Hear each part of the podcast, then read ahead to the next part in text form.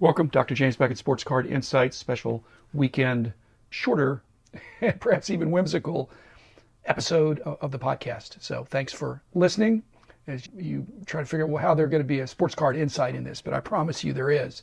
But first, thanks sponsors Topps Panini and Upper Deck, Heritage Auctions, Huggins Scott Auctions, Mike Stadium Sports Cards, Burbank Sports Cards, COMC.com, and Beckett Media, Beckett Grading, Beckett Authentication. So if you've seen the original movie Karate Kid and the sequels, and, and now Cobra Kai is on TV, uh, bringing a, a resurgence, you may have heard the expression wax on, wax off. And uh, you may wonder where that uh, came from. That's where it came from. And so it's become a, a, pop culture reference, which I'm fond of. But I thought, what if someone had not seen those movies or went into karate? What's that got to do even with karate, much less sports cards? And uh, actually, I don't know if there's websites to, devoted to it, but there's a lot of speculation on the internet of just what's the, the deeper meaning of wax on, wax off. And certainly, Mr. Miyagi, the mentor of Daniel of the Karate Kid, is is trying to teach him trust and discipline.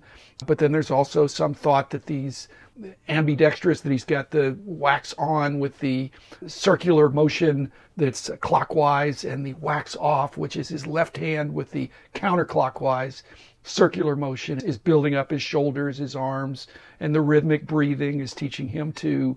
It sounds pretty exhausting, but it probably builds up some strength coordination, whatever. And, and kids, you can try that at home. I think any kind of exercise in these COVID days is better than no exercise. Again, you'd have to watch the movie to see it in context, but spoiler alert, the climax of the movie has nothing to do with wax on and wax off, shoulders or arms or anything else. So I'll let you just watch it. So what's the sports card inside?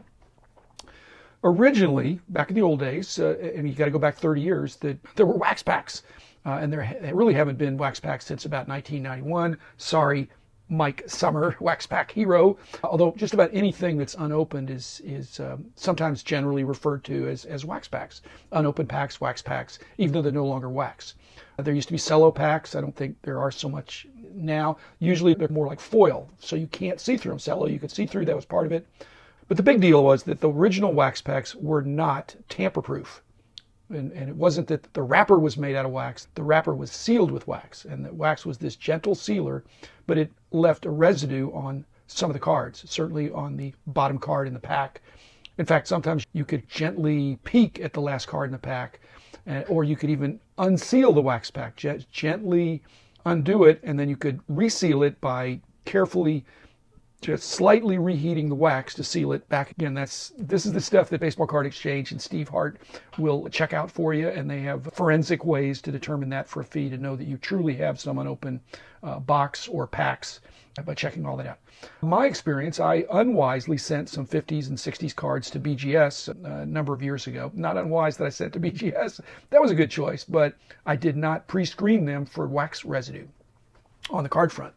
Again, if you've got wax residue on the card front that's original when it came out of the pack, you can gently rub the card front with a, a nylon or very soft kind of a microfiber cloth, and you can remove the wax. And that's removing a foreign substance that doesn't belong there. It's not part of the card. It's removing it.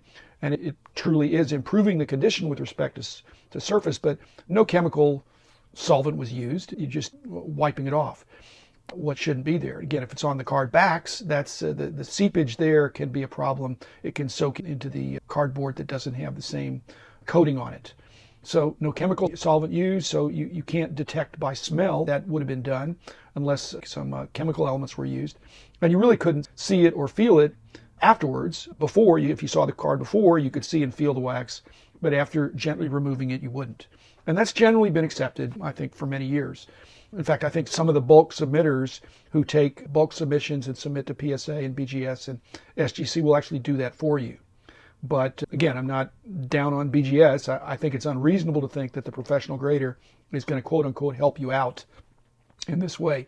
The card that you submit, it's submitted that way, and they're going to grade it the way it was submitted and not wipe off wax for you. They didn't for me, and, and my name is the same name as the service. So I think they're trying to be fair to all. So that's wax on, wax off vintage uh, style. However, there's a new meaning now in the modern era where wax on, wax off is, I think, not acceptable. With today's shiny cards that are susceptible to micro scratching, that can be the difference between mint, gem, and even pristine. and spectacular dollars can be lost or gained for some of the very most valuable or popular glamour cards in the industry. Some collectors, and I actually would call them investors, perhaps they're very concerned about the financial aspects, have quote unquote polished the surface to fill in these micro scratches. In my opinion, that's not acceptable if there is a foreign substance or chemical used.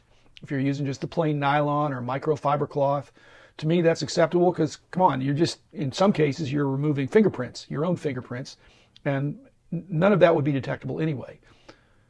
But if the professional graders detect a foreign substance, which is some kind of wax or sealer, polishing equivalent kind of thing, they could rightfully take your card submission grade down to authentic and, and put it as altered.